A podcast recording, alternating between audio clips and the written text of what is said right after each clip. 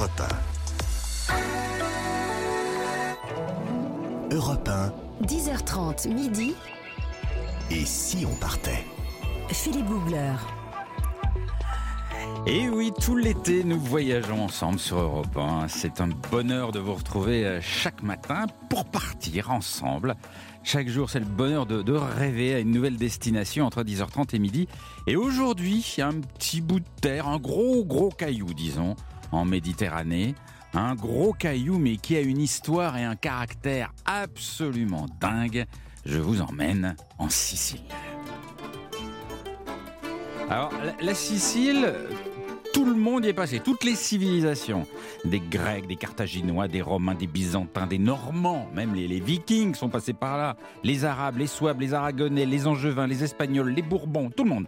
Tout le monde, tout le monde a voulu non, de la non, quand même pas. Comment Même les francs-comtois, non Les francs-comtois, je, je ne sais pas. Même sans doute, car le franc-comtois est un aventurier.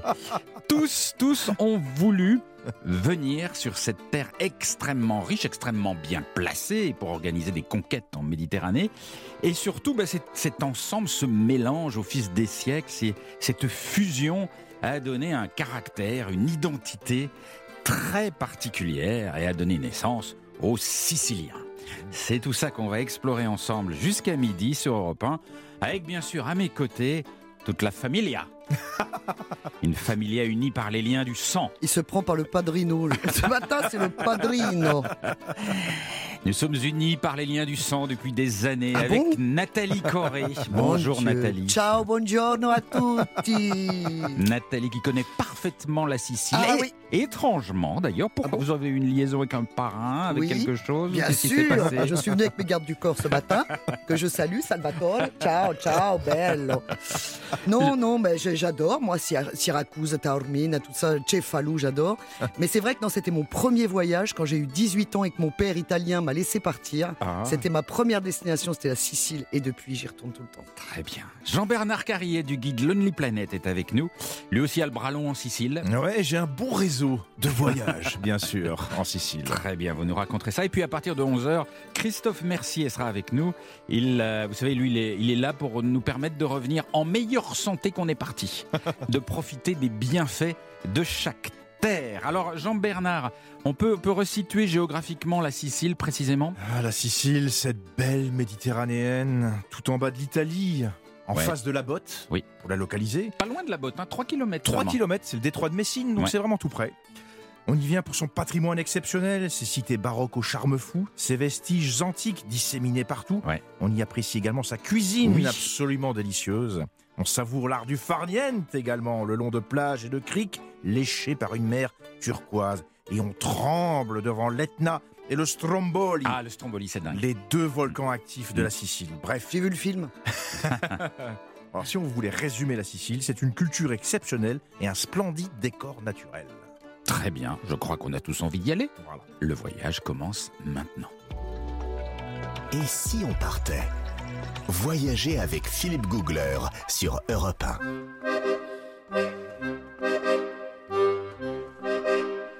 La capitale de la Sicile, c'est Palerme. Et dans les catacombes de Palerme, il se passe des choses stupéfiantes. J'y suis allé à l'occasion d'un tournage des trains pas comme les autres, et je suis descendu dans une sorte de crypte. Et là, disposé verticalement le long des murs, sur une longueur qui paraît infinie, des corps comme exposés. Des corps qui, pour certains, semblent me regarder. Il fait sombre, on voit mal les détails. J'avance, mes yeux commencent à s'habituer à l'obscurité. Et autour de moi, oui, il y a bien des squelettes, mais habillés. Habillés comme s'ils avaient mis leur plus belle tenue pour rejoindre la mort. Ils sont habillés et ils ont pris la pause. L'un fume la pipe, l'autre a les bras croisés en regardant le sol pensivement. Il y a même deux enfants assis sur une chaise à bascule. Le spectacle est saisissant. J'avance encore plus dans l'obscurité et tout au bout j'aperçois une dame qui se recueille devant une dépouille. Alors j'attends un peu qu'elle relève la tête, qu'elle ait fini et je lui demande ce qu'elle fait là. Je suis venu prier pour ma famille, ils sont tous là, là, tout autour. Mais alors je lui demande pourquoi dans cet endroit, c'est effrayant. Mais ici chez nous c'est comme ça, tu sais. Les riches, ils avaient pris l'habitude de conserver leurs morts de les conserver dans le meilleur état possible.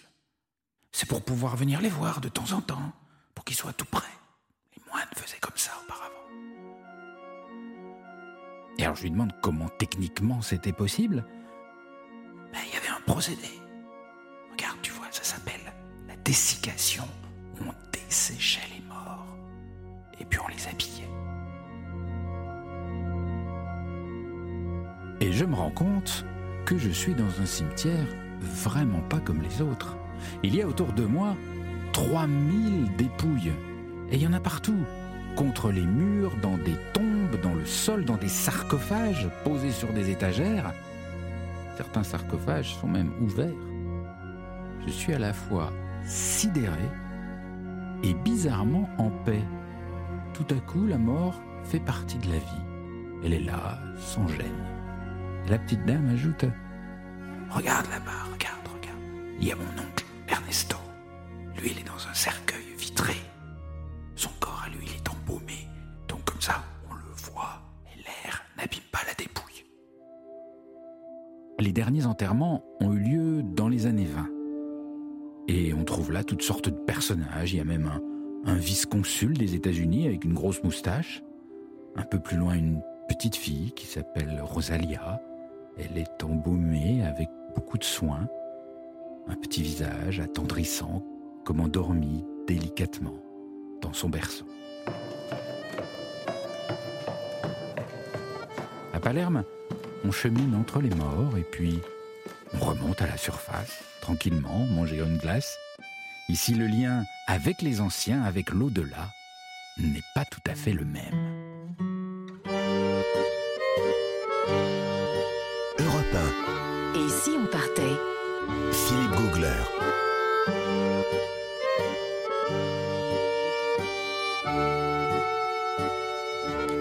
Qu'on retourne chez les vivants.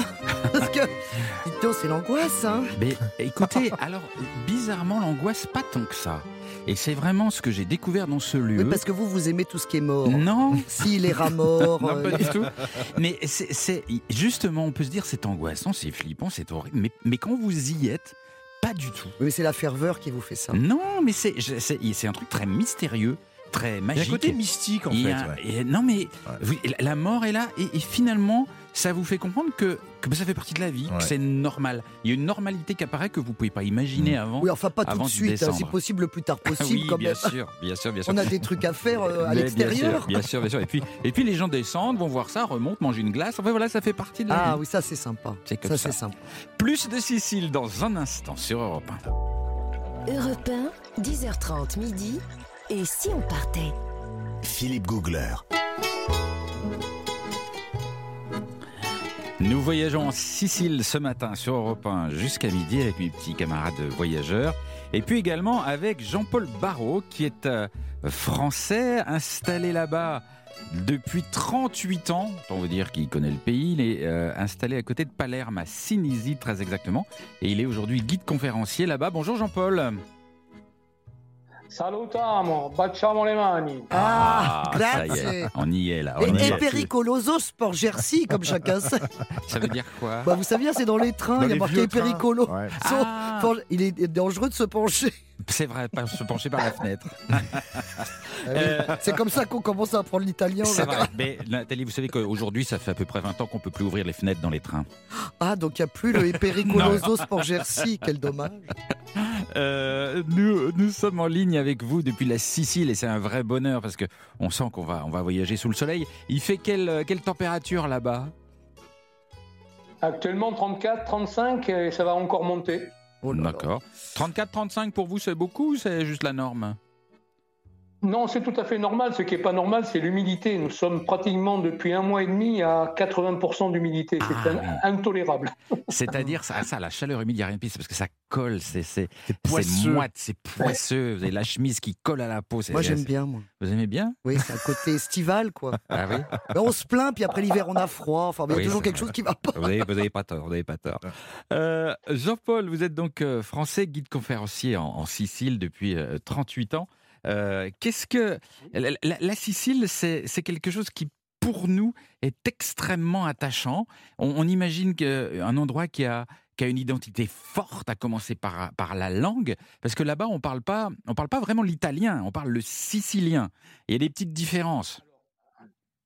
Avec les étrangers, on parle italien, mais entre nous, on parle sicilien. C'est c'est une langue extrêmement riche euh, qui a pris un peu de toutes les dominations qui sont passées ici. Et Il alors, y a 94 mots de français en sicilien. ah, par exemple. Ah oui, par exemple, euh, vettura, ennare, ennare, si vous voulez dire en arrière, ça se dit nare, ce qui, ce qui vient du français en arrière. Ah. Euh, travagliare, au lieu, de, au lieu de lavorare, pour dire travailler, on dit travailler. Travailler. Ah, c'est bien, c'est le- bien, c'est bien. En espagnol, on Le cheval, le cheval de labour en sicilien, devinez comment ça se dit? Je sais pas. Percheran. Ah, percheron. Ah, c'est marrant ça. Il y a aussi beaucoup de, beaucoup de mots en arabe. Bon, énormément de noms en arabe, surtout les noms des lieux, les toponymes. 95% à peu près des toponymes sont de- d'origine arabe. Et est-ce que c'est vrai qu'en sicilien, le, le futur, le temps, le, le futur n'existe pas? Absolument, c'est c'est ce qui fait que la Sicile est absolument extraordinaire. C'est pour ça que je m'y suis installé. Euh, J'en ai fait mon sujet d'étude permanent. Euh, Imaginez-vous que euh, on n'a pas de forme future, et ça a des conséquences bien sûr sur la mentalité des gens. C'est-à-dire que mais si, si on dit euh, je, je passerai demain, comment vous dites? Euh, domani vengo, c'est-à-dire demain je viens. D'accord. Oui, oui. Et, et vous pensez que vraiment les, les- les Siciliens n'ont pas ont du mal à se projeter dans le futur? Exactement, ils ne peuvent pas le faire. C'est- plus fort qu'eux. Alors, quand, par exemple, vous allez venir en tant que Français, vous allez marcher avec vos amis sur un trottoir, et puis il y a un groupe de gens qui, qui sont en train de parler. Ben, partout ailleurs en Europe, ils vont s'effacer pour vous laisser passer. Ici, jamais. Vous allez devoir buter euh, sur eux, euh, demander la permission de passer, et à ce moment-là, ils réalisent que vous êtes là, ils vous laissent passer. Ils n'ont pas anticipé. Et ça, c'est une conséquence directe de l'absence de futur dans la langue. Ah ça c'est extraordinaire ça. Et alors qu'est-ce que c'est qu'est-ce que c'est que ce parce qu'on dit toujours que les Siciliens ils ont du caractère. Mais comment vous, vous le définiriez ce caractère sicilien? Oh, c'est euh, c'est- extraordinaire parce que c'est un- c'est la résultante un petit peu de tout ce, que, de tout ce qui a précédé. Imaginez-vous que de génération en génération, vous soyez toujours obligé de servir des étrangers euh, qui, sont, euh, qui dominent votre terre. Attention, ce ne sont pas des invasions, hein. ce sont, des, ce sont euh, très souvent des colonisations. Ça se passe plutôt bien d'ailleurs, sauf une seule fois. Mais essayez d'imaginer que vous soyez en situation là, vous allez développer une personnalité tout à fait parallèle. C'est-à-dire que euh, entre nous, on va développer un sens que moi j'ai fini par appeler la sicilianitude, euh, et, et qui fait qu'on va, par exemple, parler avec des gestes plutôt qu'avec les mots. On est capable de soutenir des conversations entières avec des gestes en Sicile. Mais c'est dans l'idée que, l'étranger ne vous comprenne pas? Euh, non, c'est que, vous, vous- souvenez-vous, pendant des siècles, nous avons été dominés par les nobles. Les nobles n'auraient jamais accepté que l'on puisse tenir des conversations qui ne soient pas dans leur langue, évidemment. Ça, Ouais. aurait- ça aurait été offensant pour eux. Ah, Alors on a développé une manière de parler sans les mots. D'accord. Ah, c'est étonnant ça. C'est pour ça qu'on parle tant avec les mains et les gestes. Exactement. Et, alors, et, et- et en plus, ensuite, avec cette forme euh, qui est celle d'une langue, attention, parce que très souvent on se trompe, le sicilien, ce n'est pas un dialecte, c'est une langue. Ouais. C'est une langue qui naît avant l'italien même. Et le premier à l'avoir compris et qui va rendre un hommage vibrant à la Sicile, c'est Dante Alighieri, l'auteur de la Ouais. Divine Comédie. C'est lui qui va euh, réaliser que, à peu près deux siècles avant qu'il n'ait vécu, on avait inventé en Sicile l'école poétique sicilienne. La Sicile, ça a été la première terre d'Europe où une langue vernaculaire, c'est-à-dire une langue populaire, a été élevée au niveau de langue nationale par écrit. Et la personne qui a voulu ça, c'est un empereur du Saint-Empire romain germanique qui s'appelle Frédéric II Ouais. de Souabe. Est-ce que c'est vrai qu'il y a une, une façon de se regarder sicilienne? Oui, absolument. C'est-à-dire que euh, le, notre langue est pleine de double sens. Ça, ça ne va pas concerner les touristes. C'est pratiquement impossible en tant que touriste d'arriver à ces niveaux-là. Mais quand vous vivez ici longtemps, vous allez rentrer vous-même dans le jeu. Ça se fait très progressivement, mais vous allez rentrer dans le jeu. Et euh, euh, notre langue est pleine de double sens, en fait. Et les nuances, la nuance absolue, elle va résider dans le regard et dans la qualité des gestes. Donc, qu'est-ce qu'on se dit dans le regard? C'est une façon de, nuancer ce qu'on est en train de parler, ce qu'on est en train de prononcer avec la bouche? Oui, ça va, ça va surtout. Euh, euh, c'est le langage de l'âme en quelque sorte. C'est-à-dire qu'en même temps que je vous parle et que je vais rester dans la superficie des mots, je vais ajouter des regards qui vont vous faire comprendre réellement ce que je ne vous dirai pas. Et ça, euh, en Sicile, c'est extraordinaire parce que ça va jusqu'à quelque chose qui est unique en Europe, aucune euh, schizophrénie entre l'homme piéton et l'homme qui conduit. C'est-à-dire quand nous conduisons, nous ne cessons pas d'être nous-mêmes. Alors que la plupart du temps, euh, ne serait-ce qu'en France, on change de personnalité complètement. Vous avez une mentalité au volant et une autre mentalité quand vous êtes à pied. Même pas en Sicile. Et nous conduisons au regard, pratiquement. Mais ça veut dire quoi conduire au regard? Ça se, ça se, pratique comment? Quand Vous allez arriver à un stop ou encore mieux à un, roundabout, comment, on appelle ça? Un rond-point? Un rond-point? Un rond-point, merci beaucoup de m'aider. Euh, vous arrivez à un rond-point, eh bien notre attitude à nous, c'est que nous nous regardons dans les yeux et dans cette fraction de seconde, on va comprendre exactement comment il faut qu'on se comporte. Qui passe le premier, ça se voit. C'est difficilement explicable. Mais, mais on, se, on se voit à distance, à travers les pare-brises?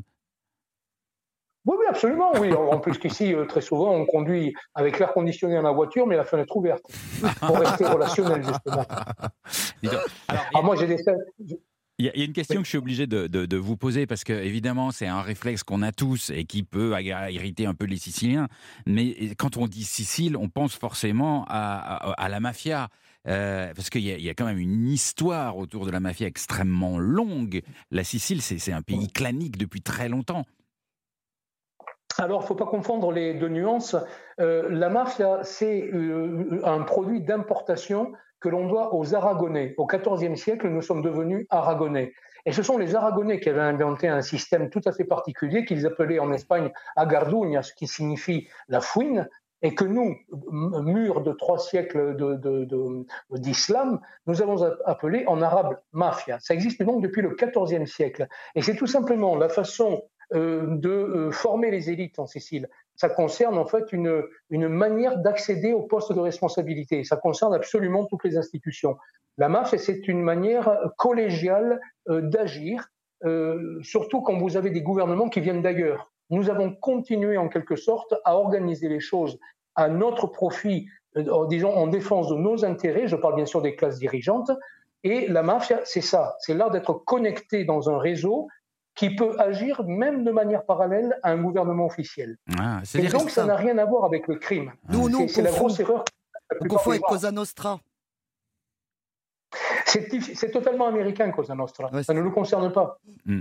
Donc, au départ, ça n'est pas criminel, c'est ça que vous nous dites? Du tout. Ça, va le devenir euh, au hasard de l'histoire et, au hasard de l'affaiblissement euh, de, la, de, la noblesse la noblesse va se retrouver dans des très très sérieuses difficultés entre XVIIe et XVIIIe siècle. Et c'est à ce moment-là euh, que, devant déserter leur propre terre pour vivre exclusivement là où se trouve le pouvoir euh, vice-royal, puisque la Sicile, ça a été un vice-royaume de l'Espagne pendant trois siècles, eh bien, euh, vont naître dans les campagnes des clans. Et la, la, criminalité en Sicile, elle est tout à fait et totalement liée au clan et non pas à la marche en tant que telle. Bien évidemment, nous sommes en train de parler à des auditeurs euh, qui, doivent être informés. Il est évident qu'il y a des relations entre la mafia et les clans. C'est impossible de le nier. Mais quiconque a essayé de le prouver devant un tribunal, eh bien, il a laissé la peau, en quelque sorte. Hein. Euh, on va continuer à explorer cette terre absolument passionnante avec vous, euh, Jean-Paul Barrault, jusqu'à jusqu'à midi. Et puis avec tous mes petits camarades, on parlera un petit peu de la mafia tout à l'heure avec euh, Nathalie Corré. Oui, enfin, je suis venu avec des gardes du corps quand même. oui, oui, je sais, vous êtes très protégé. à tout de suite sur Europe 1. Europe 1, 10h30 midi. Et si on partait? Philippe Googler. Nous sommes en Sicile sur Europe 1. Vous le savez, chaque matin, un grand voyage entre 10h30 et midi.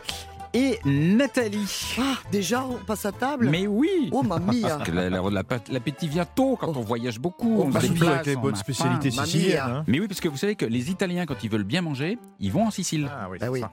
Alors qu'on mange Mais oui, déjà mais- bien en Mais Italie. pourquoi? C'est parce que la cuisine sicilienne, elle est influencée par toutes les cuisines qui, dont, dont on Ben voilà. a évoqué le passage euh, euh, tout à l'heure avec Jean-Paul. La cuisine grecque euh, et puis la cuisine romaine, arabe, française, espagnole, De etc. Eh ben oui, c'est bien la mixiture. euh, la mixiture. la mixiture, c'est formidable. Oh, oh, bien, bien. Bon, alors on attaque, Oui, on on attaque le attaque. manger. Alors, bon, déjà, euh, je pense que la star, évidemment, de la Sicile, c'est la sardine. Oui, Donc, après un bon plat de pâtes aux sardines, plus qu'à Ah. Marseille. ah ouais, mais là, c'est extraordinaire. Les pâtes aux sardines, ah, je vous Ah, en ferai, c'est ouais. extraordinaire. Ah bah oui. Un verre de vin euh, du volcan, le Malvasia, comme vous Oui, le savez. oui. Voilà, une fois qu'on a bien mangé, bah, pour une fois, on va parler pâtisserie. Alors, parce que je sais que vous n'aimez, vous n'aimez rien d'autre que ça. Donc, euh, Rome a ses pizzas, Bologne a son ragoût, et la Sicile a ses cannoli. Et c'est quoi les cannolis? Ah, les cannoli Non, vous ne pouvez pas ne pas connaître. Je connais les impossible. cannelloni. Oui, non, mais ça, évidemment. non, les cannolis. Les cannolis, c'est une sorte de. Alors, attendez, comment je vais essayer de vous le décrire sans tomber dans le piège? Attendez. Et surtout qu'on a un Sicilien au bout du fil. hein, Non, mais je attention. sais, mais de toute façon, lui, forcément, il connaît. Donc, euh, ce sont des gâteaux qui sont exposés partout en Sicile, dans tous les cafés, dans toutes les pâtisseries.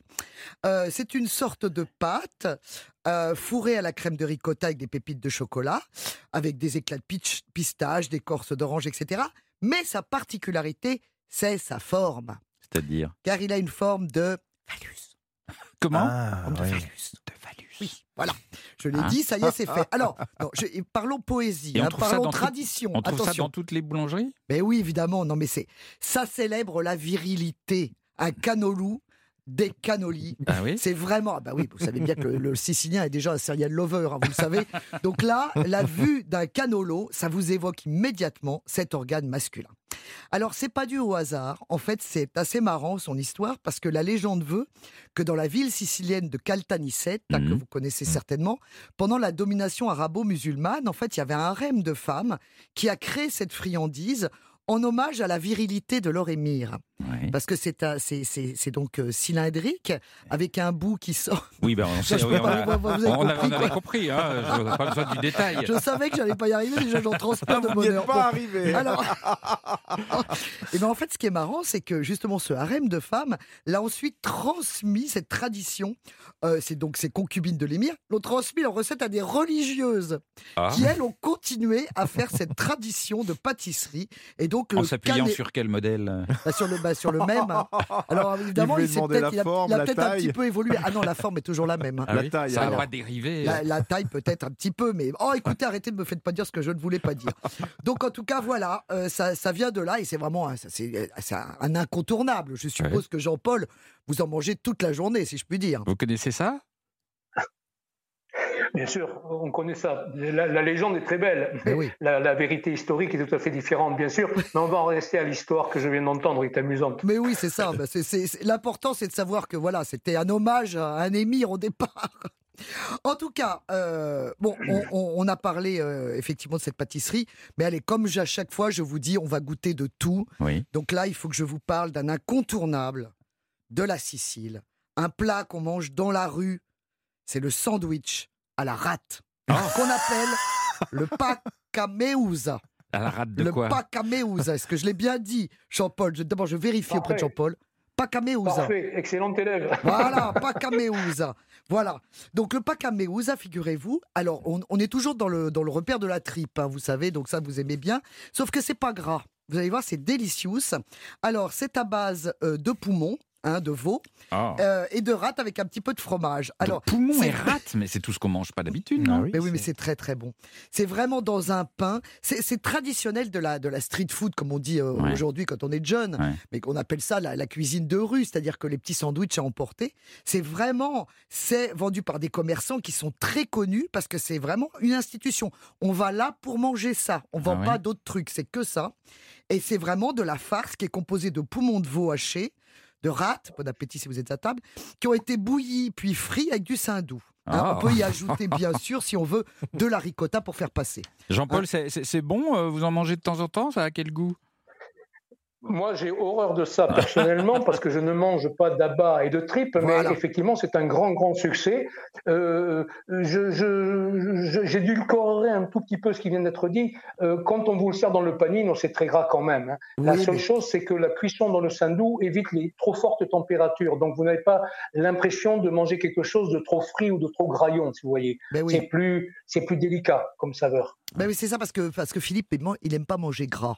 Donc à chaque fois que je lui sers un plat, il dit c'est gras. Alors je suis obligé un petit peu de l'amadouer pour qu'il puisse dé- dégoûter, pour qu'il puisse déguster au moins une fois dans sa vie ce pas caméouz qui est vraiment le truc. Alors, c'est souvent euh, farci avec de la, de la ricotta, et la ricotta, c'est pas comme celle qu'on mange nous, Mhm. c'est-à-dire euh, lait de vache, là-bas c'est lait de chèvre, et, euh, et puis si on, on- on le garde un petit peu, ça nous fait du pecorino qu'on adore.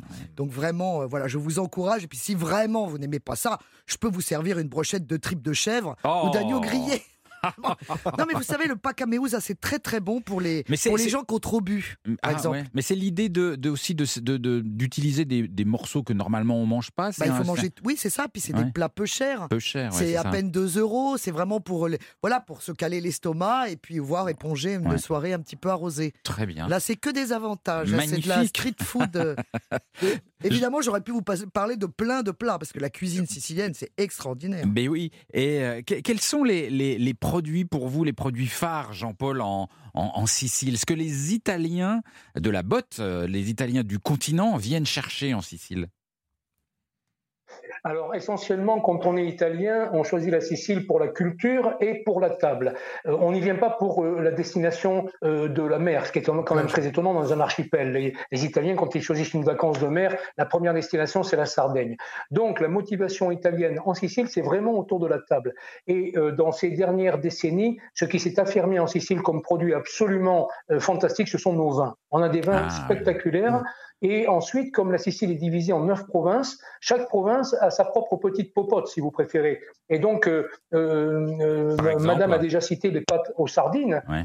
mais nous avons également beaucoup d'autres beaucoup d'autres produits. La pêche, par exemple, nous avons une, une excellente un excellent assortiment de, de poissons, parmi lesquels il faut bien sûr citer le thon et l'espadon, hein, qui, qui, qui, qui sont les, les, les rois de la situation, mais au- auxquels s'ajoutent euh, énormément d'autres d'autres poissons, euh, comme par exemple le mérou ou le dentis ou euh, les, les, les trilles, euh, sans compter les dorades bien évidemment.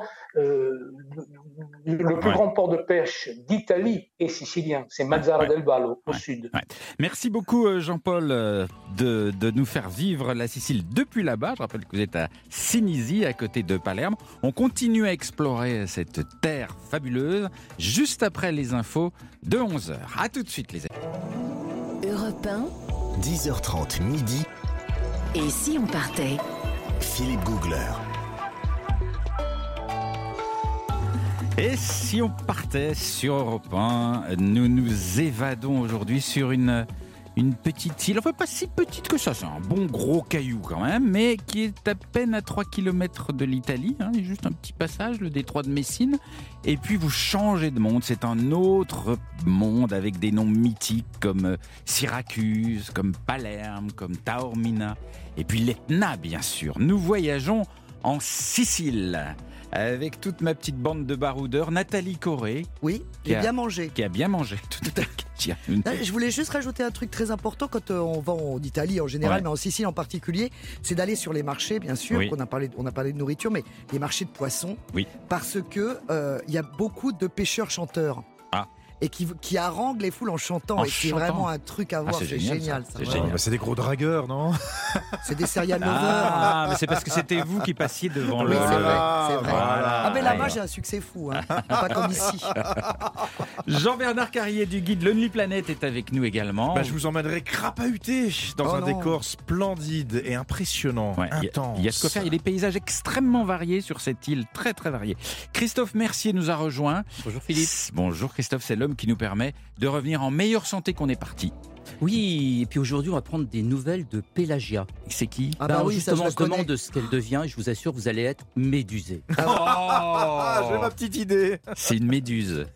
On verra tout à l'heure. Bon, très bien. C'est parti les enfants, on est en route. Et si on partait Europe 1, Philippe Googler. Et puis nous sommes toujours en ligne avec euh, Jean-Paul Barrault qui est euh, là-bas en Sicile. Il est installé là-bas depuis euh, 38 ans. Autant vous dire qu'il aime bien cette île. Il est guide conférencier euh, euh, tout là-bas. Alors euh, Jean-Paul, il y a quand même une- star absolue, une montagne culte là-bas en Sicile. C'est l'Etna. L'Etna qui est un volcan extrêmement actif. Je pense même que c'est le volcan le plus actif d'Europe.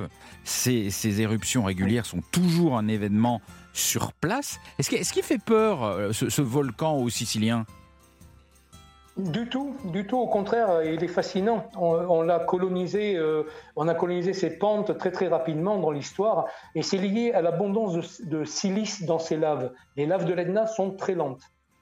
Très lente, oui, donc ça coule doucement. On- on- il il prévient en fait.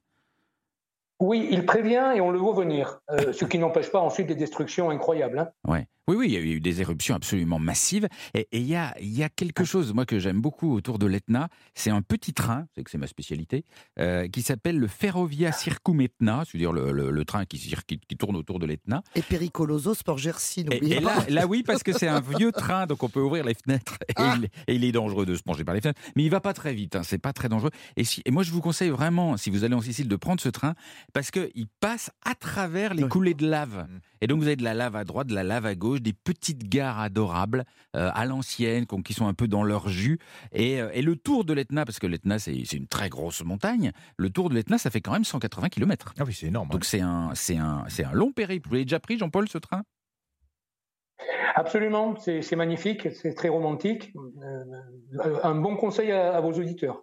Oui, tout à fait. Je le vraiment, je. Et l'Etna, c'est c'est un spectacle aussi quand euh, quand il est rougeoyant le soir. Alors, euh, à l'occasion de ces éruptions, les éruptions, vous savez, c'est peut-être euh, que beaucoup de vos auditeurs en- y auront droit, parce qu'en fait, c'est très très régulier l'Etna. Une éruption tous les huit mois pratiquement. Ah. Et, euh, et donc, c'est pas rare de trouver l'Etna en activité. Mais il est un spectacle à lui tout seul, euh, quel que soit le moment où vous veniez. Un conseil, si je peux me permettre, à Oui. vos auditeurs, il convient d'aller le voir plutôt le matin, parce que généralement, l'après-midi, il est sous la brume. Ça, c'est pour ceux qui veulent le gravir. Oui, alors vous, savez, vous allez en voiture jusqu'à à peu près 1900 mètres, euh, où on trouve une station de ski au sud, euh, et il y en a une autre au nord. Et ensuite, on a la possibilité de prendre des œufs qui vous amènent à peu près à 2900 mètres, et on achève le trajet avec des half-track euh, qui vous amènent au pied des cratères sommitaux. Il est important de dire à vos auditeurs qu'il est interdit de monter au sommet des cratères principaux euh, qui sont en activité. Mm. Euh, mais vous êtes accompagné dans ces cas-là avec des guides locaux euh, spécialisés, et donc euh, c'est une excursion qui ne se fait qu'en parfaite sécurité. Et, et quand on est en haut, on, on est dans, des- dans un univers radicalement différent. C'est lunaire. On est dans un univers volcanique avec du noir sombre, de la poudre de volcan euh, qui qui qui qui qui, qui se- qui s'écarte sous Même vos une pieds. odeur. Une odeur, Mm, mm. tout à fait, Oui. des fumerolles. C'est vraiment chouette. Oui, oui, c'est absolument. Euh, vous avez également euh, euh, tous les tons de, de- de- des oxydes ferreux. Ça, oui, le rouge, le rouille, le, oui, c'est Oui. vraiment très, Oui, ça va de la, de la terre de Sienne jusqu'au jusqu'au rouge le plus, le plus vif. Ouais, tout à fait. Euh, non, mais c'est vraiment une belle excursion, l'Etna. Et euh, il y, a, y a quelque chose que, que on n'a pas raconté aussi, c'est la relation aux légendes et aux histoires. C'est quelque chose de très important euh, en, en Sicile. On aime bien raconter des histoires. Et, et ça remonte très très loin, puisque le, le dieu des Grecs, le dieu forgeron, il, il avait ses forges dans l'Etna, c'est ça? Exactement. Héphaïstos, il a eu des fils que l'on appelle les cyclopes. Et euh, pour les anciens, l'Etna, c'était l'endroit où Héphaïstos forgeait avec ses fils les armes de Zeus. Voilà, c'est tout simple. Si vous voulez savoir où ça se passait, Oui. ça se passait dans les, dans les, dans les, dans les entrailles de l'Etna. Et puis alors, une autre chose qu'on ne sait pas, c'est que be- beaucoup connaissent l'expression de Carib en Silla, Mhm. qui veut dire en gros de mal en pis. Et bien, de Carib en Silla, ça se passe en Sicile. Vous pouvez nous raconter? Oui, absolument. Ça se passe dans l'étroit de Messine. Les Grecs qui arrivent au 8e siècle avant Jésus-Christ euh, vont essayer de traverser le détroit de Messine avec des barques à fond plat. Or, ils sont aspirés, et ça, il faut le dire à vos auditeurs également, le détroit de Messine est un endroit dangereux à la navigation et dangereux à la baignade. Le- il y a des le- courants le- je- extrêmement violents. Je, je dis que le détroit de Messine, juste pour préciser, c'est le, c'est le détroit qui est entre la Sicile et l'Italie. hein. Enfin, la botte. Exactement. Et, et- et donc, les, nos anciens Grecs, ils vont penser que les dieux ont mis une protection sous-marine, quelques euh, énormes euh, poulpes géants. Ils vont l'appeler euh, Charybde, et pour éviter de passer au-dessus de Charybde, ils vont devoir euh, euh, caboter le long des côtes de la Calabre. Et là, il y a des rochers qui affleurent à fil d'eau et où ils vont euh, massacrer pratiquement leurs embarcations. Or, l'état des corps, quand ils vont être rejetés à terre, est dans un, ils sont dans un tel état, complètement euh, en mille morceaux en quelque sorte, ils sont déchirés, qu'ils vont imaginer qu'il y a là un monstre à plusieurs têtes et qu'ils vont appeler la chienne enragée. En grec, ça se dit scula, et c'est de là que vient Scylla. Donc en fait, Scylla, c'est une chienne enragée, et Caraïbes, c'est un endroit Oui. dangereux. Caraïbes, c'est le gros monstre C'est- qui c'est- c'est aspire les coup. bateaux. C'est ça. Donc quand on va de C'est un, Caraïbes, c'est un poulpe qui, oui, qui attire vos bateaux au fond. donc quand on va de Caraïbes en Scylla, euh, ça peut pas bien se passer. Non, c'est mauvais temps. Est-ce que, les Siciliens aiment bien les, les- les belles histoires?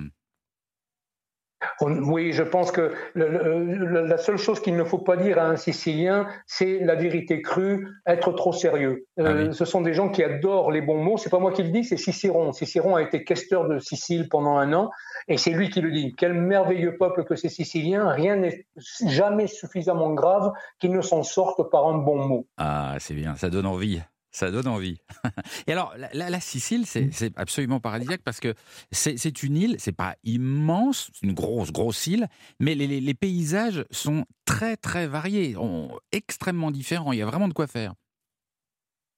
Avec tout le respect, je dois vous reprendre. La Sicile, c'est un archipel de 18 îles. Voilà. C'est pas une île, C'est vrai, simplement. c'est vrai. Et ça, c'est très important parce que les gens, nos gens qui vivent sur les îles mineures, ils sont très offensés quand on parle de la Sicile comme vrai. si c'était une île. On va en parler Maintenant, vous avez parfaitement raison. à Pantelleria. Exactement. Ma- ma- Maintenant, vous avez parfaitement raison. Les paysages changent avec une fréquence qui est absolument inimaginable. Pour donner une, pour vous donner une idée, la Sicile, l'île mère, elle est, elle mesure euh, un dix-neuvième de la France. C'est 27 500 kilomètres carrés exactement, c'est-à-dire à peu près la surface de la Suisse. Ouais. Et vous quittez un paysage pratiquement tous les 20 kilomètres. Tous les 20 km, ça change radicalement. Ça change, oui. On peut Ouais. dire radicalement, on le dirait à 30 km. Ouais. Mais à 20 km, vous sentez bien qu'il y a quelque chose qui se passe, vous changez de paysage. Et surtout, euh, parmi l'archipel euh, sicilien, il y a le Stromboli, qui est Mmh. l'autre volcan absolument spectaculaire. Et ça, on en parlera euh, tout à l'heure avec Jean-Bernard Carrier qui a vécu une aventure absolument extraordinaire. Jean-Paul Barrault, vous restez avec nous depuis la Sicile. On se retrouve dans un instant sur Europe 1. 10h30 midi. Et si on partait? Philippe Googler sur Europe 1. Tintin, tintin. Jean-Bernard Carrier du guide Lonely Planet est avec nous. Et vous savez qu'il a vécu des aventures partout sur la planète. C'est sa force. Quand vous l'invitez à un repas, vous ne pouvez pas vous embêter. Vous mettez un point sur la carte. Et qu'est-ce que tu as vécu là? Et bing, une aventure. C'est dingue. Vous Bah, êtes- je vais vous vous, êtes un emmener. personnage euh, incroyable. Bah ouais, si vous le dites. Bah écoutez. euh, Euh, sur je- le Stromboli, vous avez vécu un truc. vous. Alors, je vais vous faire vivre une expérience incroyable sur le Stromboli. Alors, le Stromboli, c'est l'autre volcan Ouais. actif de la Sicile, à côté de l'Etna. à côté de l'Etna, qui se trouve, euh, qui se trouve dans les îles éoliennes. Oui. qui se trouvent elles-mêmes à quelques dizaines de kilomètres au large des côtes nord de la Sicile. Oui. Et ça fait partie de la Sicile. Oui. Donc le Stromboli, il est sur l'île qui s'appelle Stromboli. C'est une toute petite île, c'est une île volcan. De loin, on approche en bateau, on prend un ferry, on s'approche et on voit, je, je voyais cet énorme cône surgir de la mer bleue, cette grande bleue. Déjà, la- le- au visuel, quand on l'approche, c'est très, très impressionnant. Pourquoi et moi, ce que je voulais faire, parce que c'est un cône parfait. C'est un cône absolument incroyable. Il y a très peu de végétation juste sur le bas de l'île. Ouais. Et ensuite, vous avez ce cône, cette espèce de pyramide qui s'élève au milieu du- de la grande bleue. De quelle couleur il est? Il est sombre, il est, euh, euh, il y a quand même quelques taches vertes, mais il est très sombre. C'est une sorte de grosse cheminée, si vous voulez. Donc on s'approche avec le ferry. J'ai débarqué ensuite à terre et je voulais évidemment entreprendre l'ascension du Stromboli. Il fait à peu près 920 mètres d'altitude. C'est pas énorme, c'est faisable en une journée. C'est pas ça qui vous arrête. Alors c'est pas ça qui m'a arrêté. Alors pour gravir le Stromboli, il faut partir avec un guide. C'est obligatoire au-dessus de 400 mètres. Donc euh, je suis allé voir un guide sur place. Je lui ai dit écoute, euh, comment on peut faire l'ascension? Il me dit, je voulais la faire le matin. Il me dit, non, non, non, non, non. Non, non, on va partir un peu plus tard dans l'après-midi. Je lui dis, mais il y a 3 ou 4 heures de marche, ça fait quand même beaucoup. Il me dit, non, non, t'inquiète, t'inquiète, je m'en occupe. On est parti vers 16h, 17h, donc plutôt en fin d'après-midi. Ah, tard. oui, c'était tard. Je lui dis, ça c'est bizarre, mais pourquoi? Moi, je voulais voir le Stromboli de deux jours, ça me paraissait Bah logique. oui, oui. Il me dit non, non, allons. Alors qu'on a commencé cette euh, ascension le long du Stromboli, donc la végétation à peu près méditerranéenne jusqu'à 400 mètres, et puis soudain, il n'y a plus de végétation du tout. Je marchais sur un sentier complètement fait de, de scories, de, de, de, de ces espèces de, de, déchets volcaniques, De cendres. rouges, de cendres. On, on est passé soudain d'une végétation méditerranéenne à un paysage lunaire sans transition, et ça déjà, c'était extraordinaire. Et au fur et à mesure de l'ascension, qui devient de plus en plus escarpée, C'est rude. c'est assez rude, euh, franchement. Alors, j'avais pas un gros sac à ce moment-là, mais c'est vrai que c'était assez pentu. Mais à un moment donné, ce qui m'a frappé, c'est les odeurs. Ah. Donc, il y avait la difficulté, euh, la- le visuel sur la Méditerranée qui est splendide, mais à un moment donné, euh, j'étais plutôt euh, envahi par des odeurs d'œufs pourris, donc Ah, le soufre, le les soufre. odeurs de soufre. Et là, je me suis dit, on se rapproche quand même de quelque chose d'assez impressionnant. C'est pas toxique? Ah, C'est incommodant. Je Ouais. dirais, c'est incommodant. Juste une guide- petite, petite remarque de notre Oui. ami. euh, On ne recommande Christophe pas de mettre un masque dans ce cas-là? Alors, on peut prendre. Les guides sont équipés de masques. Ah si oui. on se sent pas bien, on peut mettre un masque. Parce Alors moi, j'ai quand quand même même une certaine décidé. toxicité. Il y a une certaine toxicité. Donc, on a continué sur ce sentier et à un moment donné, on est arrivé et la nuit est tombée. Et c'est là que j'ai assisté à un feu d'artifice le plus incroyable qu'on puisse imaginer. Parce que le Stromboli, c'est un volcan actif, mais beaucoup plus régulier que l'Etna. Toutes les 20 minutes, il vomit, il vomit ses entrailles de magma. Et ça, c'est un paysage absolument extraordinaire. Je voyais face à moi, à quelques, quelques centaines de mètres, le fond du cratère se réveiller toutes les 20 minutes avec des projections de lave incandescentes. Mais c'est un feu d'artifice, un spectacle pyrotechnique à nul autre pareil. Doit être Et en dangereux. pleine nuit, c'est ça qui est génial. Et c'est- c'est- c'était ça le, le- le- conseil du guide. On est arrivé là, donc il y avait le, contraste entre le, comment dire, le, le- le- le- la nuit qui tombait, cette espèce de deur bleue, et en même temps ces gigantesques coulées de lave, ces projections de lave incandescentes, rouge, orange. Et ensuite, à un certain moment, on peut, on peut voir sur un angle, cette lave, elle dévale jusqu'à la mer. Un espèce de grand toboggan de lave. Et j'avais ce spectacle sous les yeux. Mais on vous est êtes à plus- quoi À 100 mètres de on ça est, on est un peu plus qu'à 100 mètres là, quand même, hein. Mais on est vraiment pas loin. On n'est pas loin. Donc Ouais. on a à la fois les odeurs, on a le- l'odeur, on a le visuel de ces projections de Et c'est lave. pas dangereux. C'est pas dangereux parce qu'on est accompagné. C'est pas des grosses explosions, mais c'est des explosions suffisantes pour que la lave jaillisse. Et on a ce spectacle face à soi. Alors la coulée, elle n'est pas énorme non plus. C'est pas une coulée qui fait 100 mètres de large. Ce sont des petites coulées, mais c'est vraiment impressionnant et ça dévale jusqu'à la mer. Mais- Et ce spectacle-là, c'est un, c'est un. Enfin, c'est, c'est- ça vous laisse des sensations physiques parce qu'en même temps, ce que j'ai oublié de dire, c'est que je sentais le sol gronder sous mes pieds. Ah oui, c'est que le volcan, il vit sous vos pieds. Vous avez l'impression qu'il y a un tremblement de terre quelque Mm. part. Il y, a, il y a un bruit aussi très sourd. Le volcan, il éructe, il rugit, il gronde, et ça, vous le sentez dans tout votre corps. Donc Oh, moi, donc. j'étais vraiment dans un état à la fois d'excitation et puis un petit peu d'angoisse. Nathalie? Mais, alors, mais euh, on dort là? Ah, On peut, on dort pas là, on redescend Ah oui, en pleine nuit à la frontale. Parce Voilà. que là, des gens ne peuvent pas dormir. hein. Bah non, pas dormir, s'il y a- c'est pas S'il y a conseillé. des éruptions volcaniques, on ne peut pas fermer Ben l'œil. Non, non, bah oui. Bah oui. Il y a- Christophe. Il y a un nombre limité de, de visiteurs à la fois. Non, il n'y a pas de nombre limité. Moi, j'y étais hors saison. Il faut pas y aller en juillet-août. Il y a trop de monde. Euh, moi, j'y étais hors saison et c'est la meilleure euh, époque pour justement avoir l'île un, peu, un petit peu plus pour soi. Parce que j'aime, j'aime bien profiter de ce genre de spectacle de la nature sans qu'il y ait non plus trop de personnes autour de moi. Et c'est l'occasion d'y aller euh, dans des conditions de sécurité. On a parlé de sécurité avec l'Etna. Là, c'est pareil, accompagné d'un guide local qui, lui, connaît parfaitement bien la, la gestuelle du monstre. Ah. Voilà. Mais ce qui m'épate dans ce que vous dites, c'est que, en gros, si je comprends bien, si on y va, on est sûr de voir quelque On est chose. sûr Ouais. parce que lui, il est actif toutes les 20 minutes. Alors, Ah, c'est c'est pas non dingue. plus à la minute près, vous imaginez, mais il est beaucoup plus régulier que l'Etna. Ouais. C'est ça qui est intéressant au Stromboli. Et en plus, au niveau visuel, je trouve que euh, cette Stromboli, cette île qui est au milieu, euh, qui est en pleine Méditerranée, c'est encore plus impressionnant que l'Etna parce que tout autour, il y a la Grande Bleue. Vous avez un paysage absolument sublime. Vous êtes à la fois, d'un côté, vous avez euh, le cratère dire euh, du Stromboli, cette pente complètement, euh, euh, comment dire, lunaire, et à côté, vous avez les merveilles de la Grande Bleue. Moi, j'ai adoré ce contraste-là.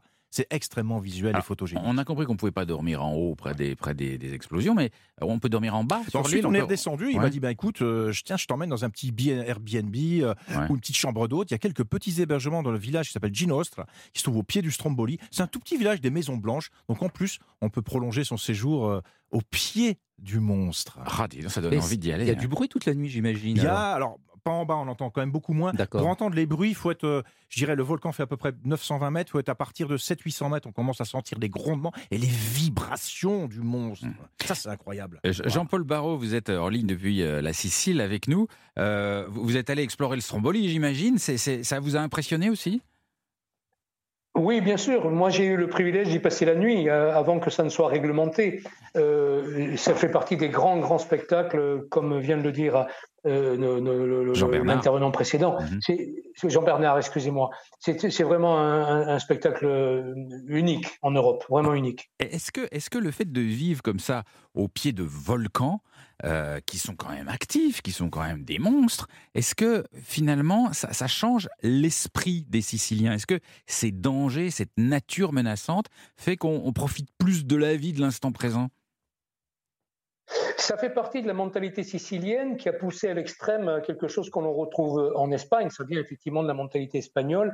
C'est ce or et sang, c'est toujours ce, cet aller et venu entre ce qui est sublime dans la beauté et euh, tragique. C'est l'esprit sicilien, il est toujours entre ces deux pôles-là. Ouais, ouais. Bon. Donc ils adorent les volcans effectivement parce que c'est dangereux, mais également parce que il faut le dire, les volcans ça amène une incroyable fertilité. Oui. Et beaucoup de visiteurs aussi, ce qui est toujours très bien. Oh, ça c'est pas mal non plus. Merci beaucoup euh, Jean-Paul euh, Barrault. Merci d'avoir été avec nous euh, tout au long de, de cette émission depuis la, la Sicile. Vous avez vraiment donné envie d'y aller. Je vous souhaite bon vent en Sicile, Jean-Paul. Merci beaucoup et bon vent à votre émission également. À très vite. Dans un tout petit instant, on va retrouver Christophe Mercier qui nous expliquera comment revenir en meilleure santé qu'on est parti de Sicile. À tout de suite sur Europe. Europe 1, 10h30 midi. Et si on partait?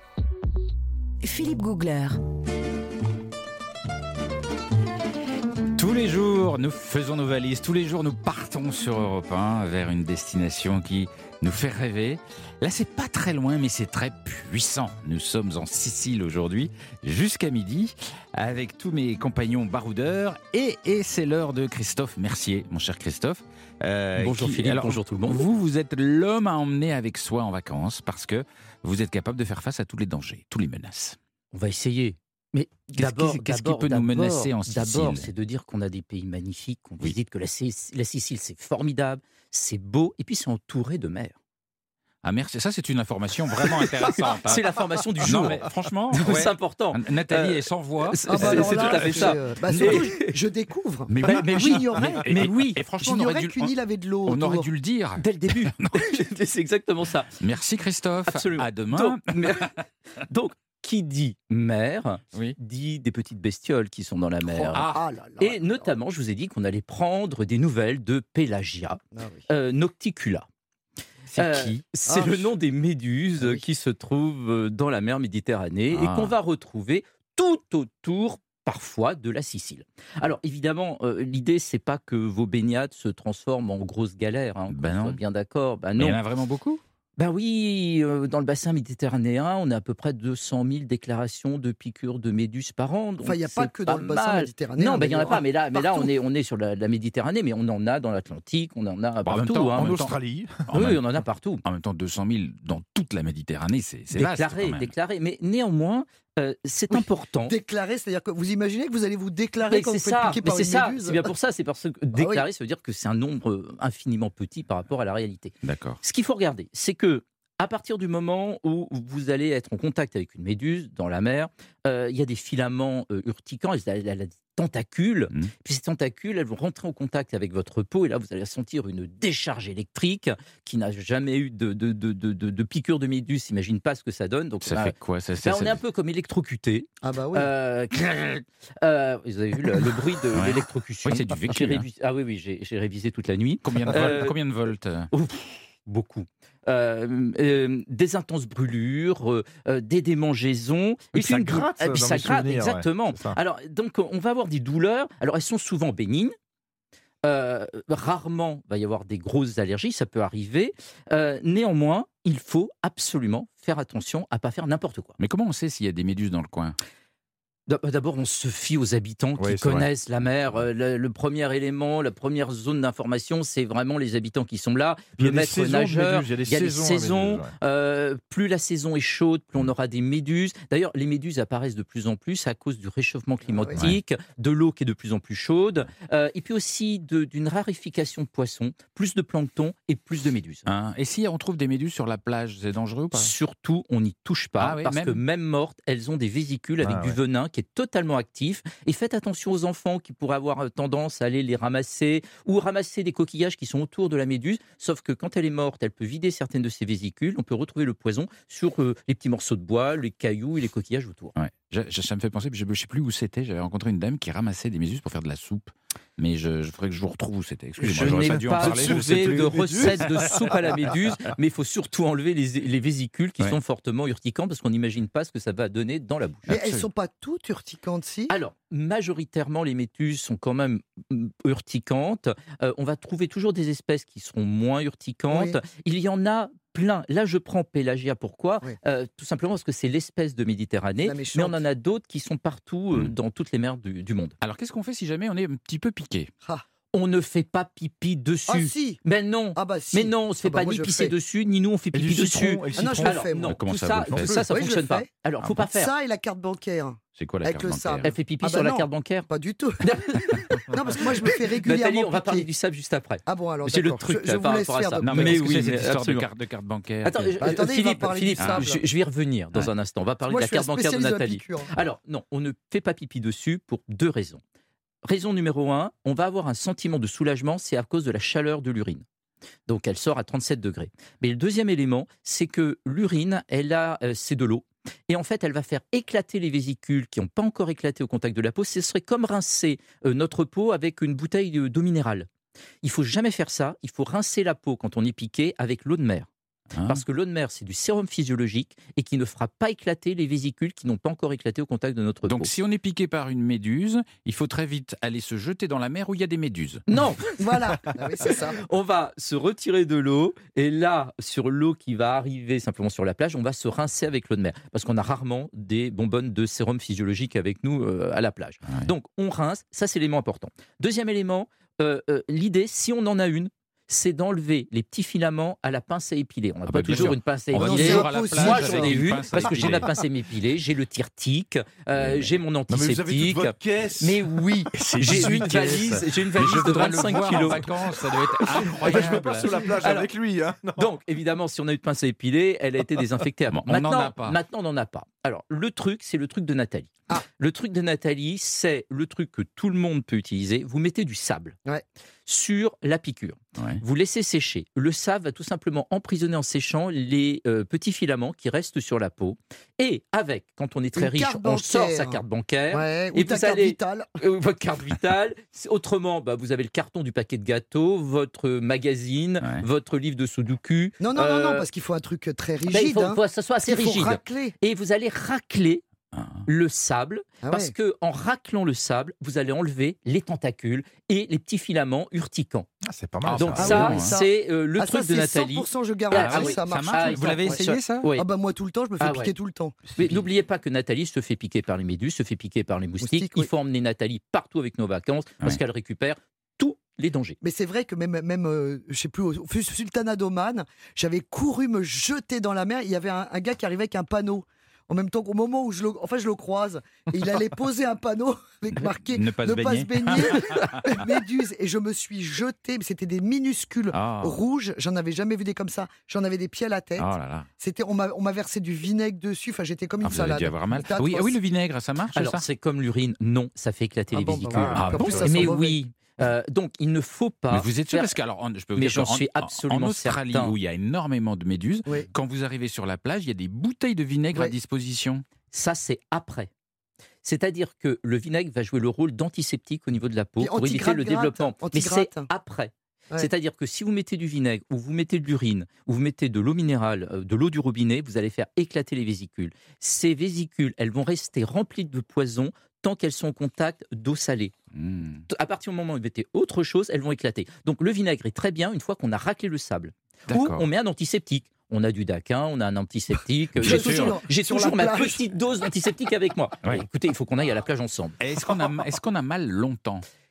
En général, 24 heures. Ah, quand même. Oui, ça va gratter. Et pour éviter de gratter, posez un pansement dessus. Mais ça, ça, ça- ça démange ou ça fait mal? Alors, ça fait mal. Ouais, ça peut faire Il faut mal. être très hein. clair, Ah ouais. ça fait mal. Euh, on peut prendre un antalgique, un paracétamol, parce que ça fait mal. Euh, il faut absolument ne pas gratter. Donc on pose un, un pansement dessus et on va avoir des lésions pendant plusieurs jours, voire plusieurs semaines après, Ah. parce que la peau a été lésée, donc les cellules doivent se restructurer et ça peut durer un petit peu longtemps. Autre élément important, il faut le signaler. Dans quelques cas rares, on peut avoir des migraines, des vomissements, euh, on peut avoir Un des œdèmes, Oui, des malaises. Et donc un une essai. mais c'est des cas très rares, mais il faut le Je dire. rappelle vous que le principe de consultez. votre chronique, c'est de nous permettre de revenir en bonne santé, pas Oui, mort. mais vous en avez rajouté, Philippe. Il en rajoute. J'essaye de rassurer, de donner les éléments de prévention, et Philippe derrière fait un, un tableau catastrophique. Donc, non, non, pas du tout. Il y a des cas rares, mais il faut les signaler. Dans ce cas-là, vous contactez un médecin pour consulter. Autrement, ben, avec ces éléments de prévention, vous allez passer de magnifiques vacances en Sicile. Il faut y aller, c'est splendide. Merci. Une carte sur vous toujours. Et une carte bancaire, toujours sur vous. ça peut être une basique, on n'a pas besoin d'avoir une platinum. non, ou ça de- fonctionne qu'avec la platinum. Merci beaucoup Christophe pour toutes ces infos précieuses. Dans un petit instant, toutes les nouvelles tirées de la Gazette de Sicile Oh là là. avec Nathalie Corée. À tout de suite. Europe 1, 10h30 midi. Et si on partait? Philippe Googler. Et si on partait pour un grand voyage pas très loin? Un voyage puissant en sensations, mais tout près. Enfin, je, quoi, une petite heure d'avion et de Paris, et puis, et puis on y est. C'est la Sicile. Nous voyageons jusqu'à midi sur Europe 1 avec tous mes camarades baroudeurs et bien sûr, indispensable, avec Nathalie Corée qui a épluché les nouvelles siciliennes. Oui. Ah bah là, là, Qu'est-ce qui là, se j'ai passe bah, là, j'ai quelque chose à vendre. hein. Ah oui Ouais, là je vais vous faire un point immobilier. Ah. J'ai le château du Parrain 3. Alors, est-ce que vous avez 6 millions d'euros?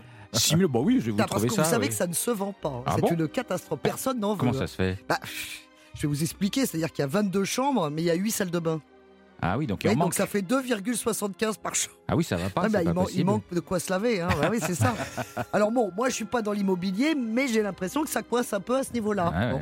Il y a quand même 4000 mètres carrés de surface habitable. Bon, c'est ce pas mal. hein. Bon, bah, en même temps, faut meubler. Mais bon, quand on a 6 millions d'euros. Euh, alors, et puis un parc magnifique de 8 millions. euh, de 8 millions, n'importe quoi. De 8500 mètres carrés. Rempli. rem- Excusez-moi, parce qu'en fait, j'entends de la musique ou il y, a- il y a de la musique ou c'est Oui, moi il y a, Non, il y la a pas de musique. Un petit peu. Ah oui, c'est ça. Qu'est-ce qui se J'entends des voix. Non, parce que je me disais, mais euh, je me suis trompé, il y a de la musique. Non, c'est la musique pour accompagner la C'est pour accompagner. Oui, oui, non, mais c'est parce que ça me. Ça me, ça me- Ne vous inquiétez pas, Nathalie, tout est sous contrôle. Vous voyez, Je me dis, j'entends encore vous n'entendez pas des paroles. Bon, vous alors- Vous voyez ce que ça donne Non. des piqûres de méduses, les effets indésirables. Ça, c'est les effets à long Des terme. hallucinations. Les effets à long terme bref, ce parc, il fait 8500 mètres carrés avec des arbres et des buissons aux essences typiques de la florionienne et pourtant, ça ne se vend pas. Et, et je ne comprends pas pourquoi, parce que c'est quand même mythique. Il y a eu ce tournage, et puis en plus, il y a eu beaucoup d'autres films qui ont été tournés. Bah oui. C'est vraiment un château pour les, pour les cinéphiles, c'est formidable. mais c'est un décor de cinéma ou c'est un. Non, c'est un ça, a château, hein. vraiment été habité par euh, Ah non, un ça- parrain? Ah oui, oui, oui. Non, non, non, pas par un parrain, par, par une vraie famille. Ouais. C'est peut-être pour ça en même temps. Bon, je ne sais pas. En tout cas, le parrain, puisque vous m'en parlez, ça a été tourné en partie dans la ville de Corleone. Ah. Et ça, c'est amusant à savoir parce que la famille Don Corleone Hmm. du parrain, elle, elle n'existe pas. Ah. C'est une fiction. En revanche, la ville, elle, elle existe. Et il y a toute une nouvelle génération de Siciliens dont la presse parle beaucoup, qui sont partis faire leurs études à l'étranger et à qui on disait quand ils étaient dire ah t'es sicilien oh la mafia Mm. et en fait ça les énervait parce que eux ils ont envie de montrer une autre image évidemment de leur île et surtout quand on, quand ils précisaient qu'ils étaient de Corleone et alors là c'était vraiment terrible il y avait comme un blanc et un silence de peur oui. donc eux, eh ben, ils ont décidé de faire un journal et de se battre. Ils sont revenus dans, dans leur village et ils se battent pour que justement la culture change l'image. En même temps, c'est vrai qu'historiquement, c'était vraiment le repère de nombreux chefs mafieux. C'est pour ça que ce matin, j'ai deux gardes du corps dans Mais le oui, studio. oui, j'ai vu. Parce que euh, il y a toujours le sanguinaire euh, Totorina, hein, Ah, ouais. bah, bien sûr qu'on salue s'il nous écoute. Oui, il est 150 juste devant le studio. 150 meurtres à son actif tout de même. hein. Et surtout celui du célèbre juge Falcone. Ouais. Le juge antimafia, euh, qui a d'ailleurs. qui L'aéroport de Palerme porte son nom. Mm. Donc c'est vraiment une icône emblématique de la lutte antimafia. Et voilà, bah, donc, euh, donc le Toto. Alors à propos de la mafia, d'ailleurs, je, je voulais quand même juste vous rajouter aussi quelque chose, parce que c'est vrai que la Sicile, c'est toujours un peu rapporté à ça, mais en même temps, il y a tellement de gens qui font des choses qu'il y a un circuit touristique qui est très intéressant en Sicile, parce que euh, c'est celui des antipizzo. C'est quoi Et le pizzo, c'est le racket qui est demandé par la mafia aux commerçants. Ça n'a rien à voir avec la pizza. Non, parce que l'anti-pizza, j'en connais pas personnellement, moi, des anti-pizzas. C'est-à-dire que bon, c'est pas très grave d'être anti-pizza. Non, non, les anti-pizzos, c'est très sérieux parce que c'est vraiment un système. en- Enfin, c'est. Une association de commerçants et de lieux qui disent nous, on est fermement anti-raquette. Ouais. On le met sur le devant euh, des, des- des vitrines, etc. Et donc, les touristes, en même temps, sont prévenus que s'ils vont acheter quelque chose ou manger là, bah, ils savent que leur argent n'est pas donné à la mafia. Oui, mais c'est peut-être risqué C'est un d'être anti-pizzo. Bah oui, mais en tout cas, c'est courageux, mais c'est Mm. voilà, donc c'est une façon aussi de le dire haut et fort parce que les temps changent. Évidemment, les nouvelles générations euh, changent. C'est nous, Et on a pour connu. nous, les euh, voyageurs, les touristes, de soutenir cette initiative, en ouais, fait. ouais, ouais, ouais, ouais, non, c'est très bien. En tout cas, bon, vous n'avez pas voulu de mon château. J'avais une falaise à vendre, mais bon, ça, Une bon, je pense que falaise c'est. Oui, oui, c'est une falaise. Il y a une falaise à vendre. Pourquoi on C'est la Scala Turchi. Alors, Ah oui, c'est les, marches là. turques, c'est Ah, c'est- superbe. C'est magnifique. C'est une célèbre falaise de, Ouais. de calcaire qui est dans leur, en, en forme d'escalier, bien sûr ouais. qui est dans le sud de la Sicile. Et en fait, bah, le propriétaire, il n'en peut plus, il en a ras-le-bol, parce qu'en fait, il y a beaucoup de dégradation du site par les touristes notamment, et par l'érosion aussi. Et finalement, personne ne fait rien. Le gouvernement ne fait rien. Donc lui, il en a eu ras-le-bol. Il l'a mise en vente, le propriétaire de, de cette falaise. Et euh, il a carrément appelé euh, Elon Musk en disant, bah, c'est lui qui a le plus d'argent sur Terre. Donc euh, aidez-moi. Pour l'instant, aucune Ça nouvelle. n'intéresse pas une falaise. Non, non, il n'y a pas. Donc elle est toujours à vente, hein, si ça mais vous qu'est-ce qu'on peut faire avec une falaise? Bah, je sais pas, bah, l'entretenir déjà, en faire un joli site. euh, Ouais. pour que les gens puissent euh, venir, s'asseoir, ne pas risquer leur peau pour Ouais. tomber par-dessus. Enfin bon, on peut faire plein de choses. Alors à propos de faire des choses, parlons chiens. Oui. Voilà, vous aimez bien les chiens. Donc, une loi vient de tomber en Sicile, c'est très intéressant, qui oblige les propriétaires de chiens à non seulement ramasser les crottes, bon ça c'est quand même un minima, Un on va dire, classique. hein, un classique, mais là aussi, on les oblige à nettoyer le pipi avec de l'eau de javel. Dans la rue? Ah oui, eh oui. Donc euh, effectivement, là, euh, bah, on- on- en fait, on a tous constaté qu'il y avait des véritables pissotières de chiens Oui, c'est vrai. partout dans les rues, sur les trottoirs, au pied des uns et des autres, ou sur les routes de vélo, etc. Donc là, vraiment, la loi l'affirme, il faut nettoyer le pipi également, Mais pas avec que une le popo. éponge? Oh non, mais écoutez, je vais pas vous expliquer comment on nettoie le pipi de votre chien. quand On va, éponge. on va demander à. Christophe. Bah, bien sûr. L'éponge, c'est l'anti-hygiène par excellence, Ah oui, bah, voilà, ouais, Philippe. vrai, bon. Bah, avec quoi alors? Bah non, mais on nettoie simplement euh, comme ça, en épongeant un peu, en enlevant les odeurs. En Alors déjà, épongeant, déjà, déjà, déjà, déjà. éponger. Oui, bah, euh, éponger, ça veut dire simplement avec un peu de papier à usage unique qu'on va jeter dans la poubelle après. Ouais. Alors déjà, une éponge, non, c'est l'anti-hygiène. Je ne veux plus entendre le mot euh, éponge dans cette Ah, émission. huit mètres. D'accord. Éponge, dans la- éponge, éponge dans la chaumière, culotte devant derrière. Retenez ça. Quoi? Éponge dans la chaumière, culotte devant derrière. Qui a une éponge ne change pas de sous-vêtements tous les jours. Mais pourquoi devant derrière? Je comprends pas. On change pas de culotte tous les jours. On la met à l'envers. Ah, il y a des gens qui pour pas changer de culotte la, la On va retournent. revenir à la, à la rubrique Oui, de si si vous dérange voulez pas, bien. bon, Ah, mais j'essayais de comprendre. Bah c'est oui, mais personne raconte. ne comprend rien, cette histoire de culotte. et, et quant à l'eau de Oh là javel, là. ça sert à rien sur quelque chose qui n'a pas été nettoyé avant. Donc mettre de l'eau de javel dans la rue, euh, il Bah, faudra vous irez le dire m'appelle. aux Oui, il alors vous prendrez les gardes du corps. Oui, il va vous envoyer les Siciliens, vous allez voir. Bon, alors écoutez, dans Sans Transition, une belle histoire, parce que vraiment, là, Ah, on en a Une besoin. histoire d'éponge, enfin bref. Alors, la belle histoire du jour, je l'ai lue bien sûr dans la Repubblica. Il n'est jamais trop tard pour réaliser ses rêves, Philippe, vous le savez. Oui, c'est vrai. C'est sûrement ce qu'a dû se dire Giuseppe Paterno de Palerme. Il vient de décrocher un master en philosophie et en histoire à l'âge de 99 ans. Pas mal. C'est évidemment le, plus vieux étudiant diplômé d'Italie, bon, Bah oui. sans doute. Mais alors lui, c'est vraiment l'histoire est merveilleuse parce qu'il est né à Palerme donc en 1923 au sein d'une famille très pauvre et Giuseppe a toujours rêvé de faire des études euh, durant son enfance, mais il avait pas, la famille n'avait pas les moyens, donc il n'est pas allé à l'école. Il était l'aîné d'une fratrie de sept enfants. Il a grandi donc euh, à proximité de- de- du marché historique de Cap, pour ceux qui connaissent. Il a dû arrêter l'école à l'âge de 7 ans pour travailler et aider ses parents, évidemment, à subvenir aux besoins de sa famille. Après, il a donné euh, des coups de main à droite à gauche. Il a été garçon de course. Il a travaillé 42 ans au chemin de fer. Ça, c'est pour vous, Philippe. Merci. Et, euh, et puis, une fois à la retraite, bah, il a repris des études. Vous vous rendez compte Mais dans Et quel là, but? Eh ben, Dans le but de, de prendre des études, de faire des études, parce qu'il n'en avait jamais fait Pour finalement. le plaisir d'apprendre. Exactement. Et puis là, donc, on voit le succès qu'il a eu. Il a quand même un master, donc c'est exceptionnel. Mais il s'est pas arrêté là. Il s'est dit, oh ben non, pendant que j'y suis, donc 99 ans quand même, on salue quand même le- le- l'effort. et ben il est en train, il, a, il vient de finir d'ailleurs d'écrire un livre consacré au pape Grégoire le Grand. Allez Carrément. hop, allez on y va. Ah non mais moi je vous dis des le exemples comme ça j'adore. Ah mais j'adore. Il pète le feu, c'est le cas de le dire. Vous serez comme ça aussi, Philippe. Alors Ah, justement, bien, parlons pétage de feu. Je vous connais, vous aimez la danse. Donc je vais vous parler tradition, je vais vous parler danse, mais d'une danse très particulière qui est en Sicile, traditionnellement dansée dans, dans les familles et dans les fêtes folkloriques. C'est la tarentelle. Ah, c'est comment la tarentelle Alors la tarentelle, on se donne la main, on fait une ronde et on tourne et on tourne et on tourne et Ah. on tourne et on tourne et on peut. Alors cette danse qu'on entend là, très jolie, très entraînante. Figurez-vous que cette danse pouvait durer des journées entières. On tourne pendant des journées Mais entières oui, parce que c'est une danse thérapeutique. Ah. Eh oui, parce que figurez-vous que la légende dit que, euh, elle- en fait, elle guérissait des personnes qui avaient été victimes d'une morsure d'une araignée légendaire qui s'appelle la tarentule. Et c'est pour ça qu'on l'appelle la tarentelle. Ouais. Ça vient de l'araignée. Et les gens qui avaient été mor- mordus par cette, euh, par cette araignée venaient danser et on tournait, on tournait, on tournait jusqu'à ce que les gens soient guéris. Ah bon? D'où son nom de la Ah, c'est tarentelle. marrant. C'est beau ça. Voilà. ça Bah marche, oui. pas, ça marche pas pour les méduses. non, pas, pas encore. On va trouver quelque chose. La méduselle. Voilà, donc vous voyez que la danse peut être thérapeutique, la danse fait du bien. Dansons. Merci beaucoup euh, Nathalie pour ces infos de la Gazette du Monde. Dans un petit instant, on explore la Sicile façon Jean-Bernard Carrier, tous les bons plans pour découvrir l'île. Mais auparavant, un petit coup de Paolo Conte. Ah, j'adore. Ah, bien, con me Ah. sur Europe 1. Europe 1, Philippe Googler. Il me tarde de connaître vos bonnes adresses, Jean-Bernard, parce que je prends toujours des notes et ça sert quand on part en vacances. Jean-Bernard Carrier du guide Lonely Planet sur la Sicile, c'est à vous. Bah écoutez, on va aller faire un tour euh, du côté de sites culturels, parce que la. Sicile est réputée Ah pour... bah, il y a de quoi euh, faire. ah, il y a de quoi faire, exactement. Des dizaines de civilisations se sont croisées sur Et cette île. tout à fait. Et surtout des merveilles de l'Antiquité. Il y en a absolument partout sur l'île. C'est une vraie plongée dans l'histoire Mm. que l'on fait quand on est en Sicile. Alors, le, le site antique à ne pas manquer, c'est la vallée des Temples. C'est près d'Agrigente. Et là, c'est très marquant.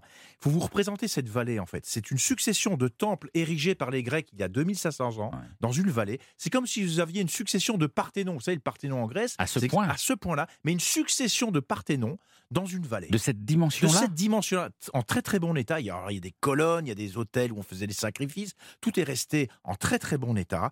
Et surtout, il faut y venir la nuit tombée. Pourquoi? Parce qu'ils sont illuminés. Hein? Donc ça donne une magie, une féerie à ces sites historiques qui est encore plus forte. Mais Il y a combien de temples comme ça? Bah, il y en a une bonne dizaine Ah ouais? sur un parcours de visite et vous êtes complètement immergé dans l'histoire. C'est un vrai bond en arrière qu'on fait. euh, On, on- on remonte à 2500 ans. Donc c'est Grèce antique là? C'est la Grèce antique. Ah, Voilà. dis donc. Moi, il y a un endroit que j'adore, mais j'adore. J'ai eu un coup de foudre. Ah, je sais. C'est Taormine. Ah, Ah, le théâtre antique. Ah, le théâtre Le de théâtre Taormine.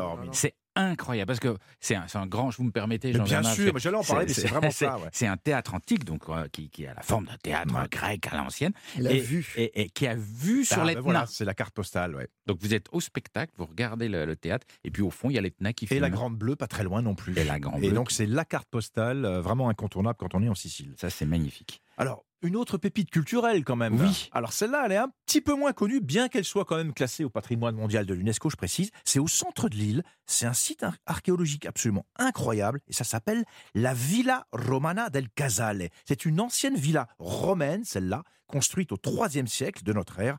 C'était une résidence de grand standing pour un, paysage, pour un, un personnage pardon, très important de l'Empire romain. Alors, ce qui est féerique, c'est pas simplement la villa en elle-même, qui est très très bien conservée, c'est les mosaïques qu'elle contient. Les mosaïques au sol, en très très bon état de conservation. Et ces mosaïques, figurez-vous qu'elles représentent des scènes. Alors, il y a des scènes de chasse, il y a des scènes qui racontent des travaux d'Hercule, et celle que je préfère, la mosaïque qui moi m'a vraiment marqué le plus, elle représente neuf jeunes filles gracieuses qui soulèvent des poids et des haltères. C'est en fait des jeunes filles qui étaient à la gym. c'est aussi incroyable. Pourquoi que ça vous avez puisse l'œil qui pétille là tout à coup comme ça Et ces jeunes filles sont en bikini, enfin l'équivalent des bikinis. Elles portent un tissu qui leur couvre la poitrine Ouais. et un tissu qui leur couvre bien sûr les hanches. Mais c'est d'une grâce infinie cette, Ouais. euh, cette scène de mosaïque. Donc vraiment pour moi c'est un coup de cœur absolu. Ça vous a émoustillé, on dirait. Ah complètement. Je- J'en reste sans voix parce que c'est un, c'est un chef-d'œuvre euh, esthétique. Très bien. Voilà. je, je vois votre visage. Euh, côté balnéaire, il y a des choses à faire? Alors pour poser sa serviette, moi j'aime beaucoup la ville de Cefalù dont as un petit peu parlé Nathalie, c'est Ah un peu bah votre oui. cœur, sur la côte tyrrhénienne, donc c'est au nord de euh, au nord de la Sicile. Alors cette, cette plage elle est en forme de croissant, elle est absolument sublime. Il y a bien sûr les ingrédients qu'on aime bien, le sable clair et l'eau limpide. Mais elle n'est pas simplement belle cette plage. En plus, le cadre est magnifique parce qu'en arrière-plan, on a la vieille ville de Cefalù. Donc, les ruelles, les petits chefs-d'œuvre d'architecture, les places médiévales, tout ça à quelques minutes du côté farniente. Donc, ce que j'adore à Cefalù, c'est le mix entre les deux. Un endroit magique, car on alterne les joies de la plage avec les joies de la culture. Et pourquoi si vous vous- aimez, oui, Ah Nathalie non, et si vous voulez vraiment voir Cefalù, faut regarder un film mythique, Cinéma Paradiso, Ah, de passe Giuseppe Tornatore. Eh bien oui, ça c'est à Cefalù, c'est superbe. Ah.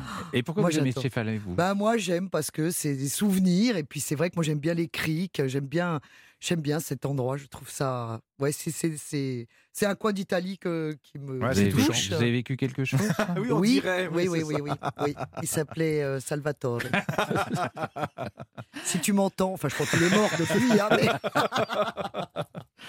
Alors, si on veut des plages un petit peu plus confidentielles, un peu plus secrètes. Alors là, je sors de ma botte secrète justement, les îles Égades. Alors c'est pas les, à ne pas confondre avec les îles éoliennes qui elles sont au nord de la Sicile. les îles Égades. Égades. Égades, Égadi. Ces îles, elles sont juste chaud. à l'ouest, juste devant la côte ouest, de- tout près de la côte ouest, à une dizaine de kilomètres euh, de la Sicile. C'est de toutes petites îles. On y va en hydrofoil ou en, en car ferry depuis Trapani ou Marsala. Et sur une île, l'une de ces îles qui s'appelle l'île de Favignana, on loue un vélo.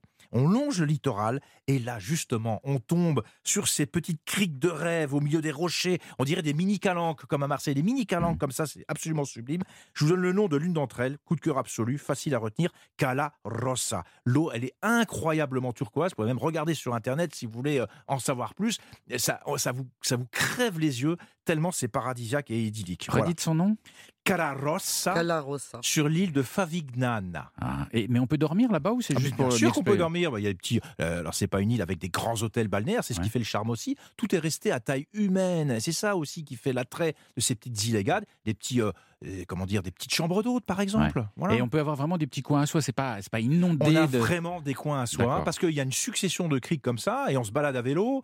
Donc euh, franchement, on peut vraiment choisir son petit coin de paradis. Ok. Côté nature? À côté nature, euh, la Sicile, bien sûr, c'est pas qu'un gigantesque musée à ciel ouvert ou un paradis balnéaire. Il y a les volcans dont on a parlé, donc je reviens pas là-dessus, l'Etna et le Stromboli. Mhm. Mais sur l'île principale de Sicile, il y a une chaîne montagneuse.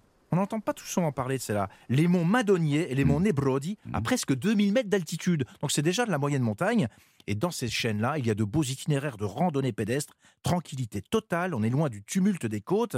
On marche dans des forêts de chênes et de châtaigniers. Mhm. On s'arrête dans ces petits villages de montagne que vous aimez bien, mon cher Philippe, avec des maisons en Oui. pierre. On traverse des prairies où travaillent les bergers. Et vous savez ce que ces bergers préparent, Non. justement? De la ricotta Ah ouais. feu de bois. Alors, faites-leur un petit sourire, montrez- montrez-vous sous votre jour le plus sympathique et ils vous inviteront à une petite dégustation. Rien que d'y penser, j'en salive. Ah, Ricotta au lait de chèvre, hein, pas voilà. comme nous. Euh, c'est, diff- c'est très différent au goût? Bah, euh, c'est pas la même digestion surtout. Pour vous, je vous recommande le lait de chèvre. Je vous l'ai déjà dit. Vous avez déjà perdu l'ordonnance de la semaine dernière. Voilà, donc une rencontre avec les bergers dans les monts Nebrodi. je, je peux rajouter un petit Ah, truc à votre sûr, liste fabuleuse. C'est alors pour, pour les gens qui aiment bien le train comme moi, il y a un des rares trains au monde, je me demande si c'est même pas le seul, qui euh, prend le bateau en Sicile. Ah, C'est-à-dire ouais. que pour aller euh, de la botte italienne à l'île Ah oui. sicilienne, Oui, oui. vous prenez un train sur la botte et vous ne descendez pas du train. Mhm. Le train monte dans un ferry. Mhm. Or c'est un peu lent, il faut pas être pressé. hein.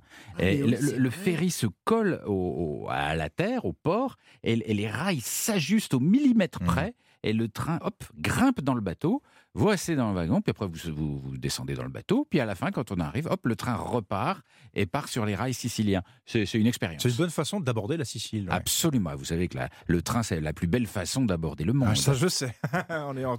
J'ai juste oublié une petite chose quand Ouais. même sur les fameuses îles de Sicile. Il y en a une autre. Alors, c'est pas, c'est ni les Égades, ni les, les euh, euh, Ioniennes, c'est Ouais. les- Ustica. En face de Palerme, à 60 km, et c'est l'île des plongeurs. Pour les gens qui aiment la plongée sous-marine, Ustica, il y a des- il y a des sites extraordinaires, Ouais. des grottes sous-marines et surtout des gorgones gigantesques à- entre 20 et 30 mètres de la Des surface. gorgones, Des c'est-à-dire. gorgones, c'est- c'est des, c'est des, euh, des invertébrés sous-marins. Les gorgones, c'est euh, c'est une sorte de grand éventail. Ça ressemble à un grand éventail de toutes les couleurs. Et on trouve ça à Ustica. Ça, ça mord, ça pique? Non, ça pique pas du tout. C'est complètement inoffensif. Et c'est fixé sur le substrat. C'est fixé sur la roche. D'accord. Très bien, les amis. Ça y est, on a encore envie de partir en Sicile. Merci pour ce beau voyage. Non, non, mais on n'a pas parti là. On doit prendre le train ce soir. Ah, mais oui, on prend le À train ce soir. 21h sur France 5 en partenariat avec Europe 1. On va où? Gla gla gla gla gla. Ah, gla, gla, gla, on va ce soir en Sibérie. Ah ben voilà. Eh ben voilà, mais vous ne le dites pas. Voilà. En Sibérie, c'est un, un épisode qu'on a tourné avant, avant la guerre, évidemment. Et on on va avec le transsibérien. Ah génial. Et on va atteindre la ville la plus froide du monde, où les températures peuvent tomber à moins 58. Oh facile. Ça va rafraîchir un petit peu. Ça va changer la Sicile. hein. Mais oui, mais c'est c'est un très très beau voyage en transsibérien ce soir sur France 5. Euh, merci les amis. Dans un tout petit instant, Europe Midi avec euh, Raphaël Delvolvé qui va nous euh, donner le, le programme dans quelques instants. Il veut bien atteindre le studio parce que je crois qu'il est en train de courir, de chevaucher. En attendant, je vais vous dire qu'on se retrouve demain en Afrique du Sud, un pays extrêmement varié, également extrêmement riche. On l'appelle le pays arc-en-ciel. Je vous promets là encore un très beau voyage. Donc Europe Midi dans quelques instants. Je vous dis à demain et d'ici là, n'oubliez pas de rêver.